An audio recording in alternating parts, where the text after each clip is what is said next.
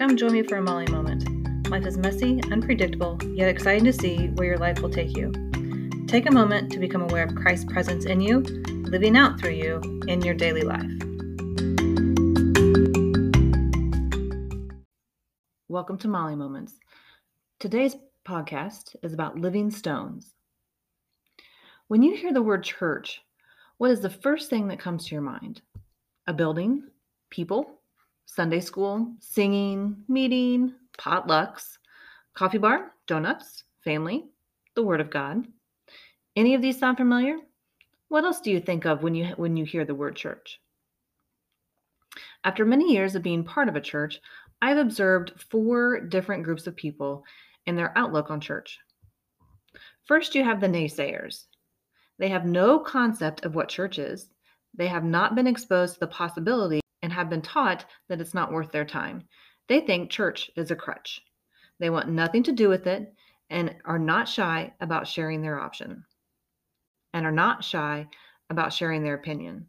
Their mind is set, and only a miracle can change it. Then you have the I'm taking my ball and going somewhere else to play people. You cannot have a relationship at any level and not get your feelings hurt, or you hurt someone else's feelings. It's inevitable. I do not set out to hurt someone's feelings. Unfortunately, I say something or do something that touches a nerve and hurts someone that I had no intentions of hurting.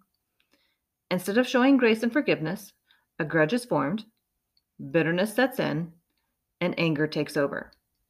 The solution has been to leave and go find another church to attend. Sometimes that might be necessary. Sometimes you leave and you go to another church and you take your grudge with you. That's not a good idea. Another group is the status quo. These are people that attend church because it's their routine, their ritual. Growing up, we knew that every Sunday morning and evening we were going to go to church. We weren't forced in any way or in a negative way. It's just what we did. It was part of our family's routine. The dangerous part of this group is your heart status as the years progress. It's very easy to get into a routine that turns into a rut when growth is stagnant. It becomes rinse and repeat. Your spiritual journey has plateaued, and a deeper understanding and relationship with Christ is lacking. It might be time to do something about that. And then finally, you have the all in group of people. These people are sold out for Christ. They desire, yearn, can't get enough of Jesus. Their communication with Jesus is ongoing and seeks out a deeper understanding of who Christ is and who he is to them. They want to be the church, not just show up to a building and listen to a preacher. Their strongest desires is to know Christ and be a living example for him. Where do you see yourself? Maybe you can relate to all of the groups. Maybe you're stuck in one of the groups and you would like to move a little closer to Christ. If I'm honest with myself, I camped out in the status quo group for a while. God has touched my heart through life experiences and has nudged me into the all in group. I can honestly say that when I grow up, I want to be like Jesus. I will not perfect this on this side of heaven. But it is my goal every day to live for and like Christ. I want to know him more every day. He already knows everything about me. He uniquely created me to be his for all time. My hope is to know him more every day by learning about his true character and how I can be an example of his essence. Jesus does lead and strengthen our relationship one on one. We also grow within a family of believers. We need one another. We were created to build each other up, to hold each other accountable. We can't do that alone. We are the body of Christ together. If you think church is just a building, well, you're wrong, said in love. The church is not the building at all. We are the church his children, beloved believers, brothers and sisters in Christ. We are the church. A couple weeks ago, I read 1 Peter 2 5. It states that we are his living stones that he is using to build his spiritual temple. My mind has a tendency to think literally before thinking figuratively. So when I first read that and saw the word stone, I thought hard, cold, and heavy. Not sure I want to be a living stone if it if I have to be hard, cold, and heavy. That does not sound appealing. Then I put the terminology in reference to the time and audience in which it was spoken to. Back in the days of Christ, buildings, more specifically the temple, were built of stone. Before Christ came to earth, believers entered a temple to present their sacrifices to God.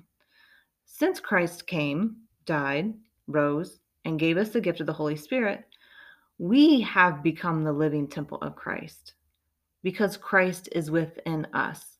We no longer have to go to a designated building to encounter God. Because God is within us, we encounter Him every moment of every day. We are His temple in motion. An individual stone set in the middle of a field is a nuisance and has no purpose. Yet, as stones are placed and fit together, they create a beautiful, strong, sturdy, immovable structure that cannot be torn down. We are his living stones, building upon each other. We need those who support us for guidance and wisdom. We need those beside us as we support one another as we walk in the journey along the way together. We also need the ones above us to nurture and guide as they become stronger in who they are in Christ. We are his mobile temple, temple in motion. I mentioned in a previous blog that my oldest son graduated from high school. His graduation party is coming up, and I've been in the swing of things of getting things ready. I've been working on a home improvement project. I wanted it finished in time for the party. It will be ready, just in time. It has involved painting the ceiling and walls. Painting is not one of my favorite things to do. I do not have a steady hand and am a sloppy painter. Forget about trimming and not getting paint where it's not supposed to be. Give me a roller and a wall, and I'm good to go. I have a precious friend who knows this about me and volunteered her painting skills to help me out. Two late nights later, and the painting was complete. In preparing the menu and how I was going to set it up, I was picking the brain of another dear friend who has catered many meals over the years. With her ideas and supplies, I have the food and the cookware needed to feed an army. Neighbors also had their oldest graduate and had her party before ours. The support that has been given is only a small example of his living temple in motion. At one point in time, we have all experienced or been a part of one of the four groups listed above. Over time, at our own pace, we have gravitated to Christ. Therefore, we have gravitated to one another and are living stones for Christ. My friends, what does your living stone for Christ look like?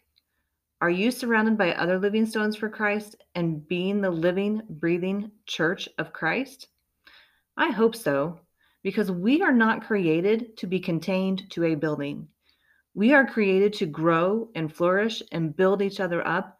Let's be his living example to the naysayers. Seeing our example may sway them to wanting to know what we know or who we know. What a miracle that would be. Thanks for sharing a moment with me. We are in this, building our living stones together in Him. They graciously offered tables, chairs, and decorations.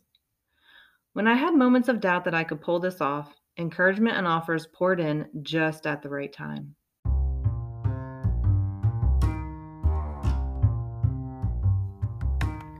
Thanks for sharing a moment with me. We are in this together in Him.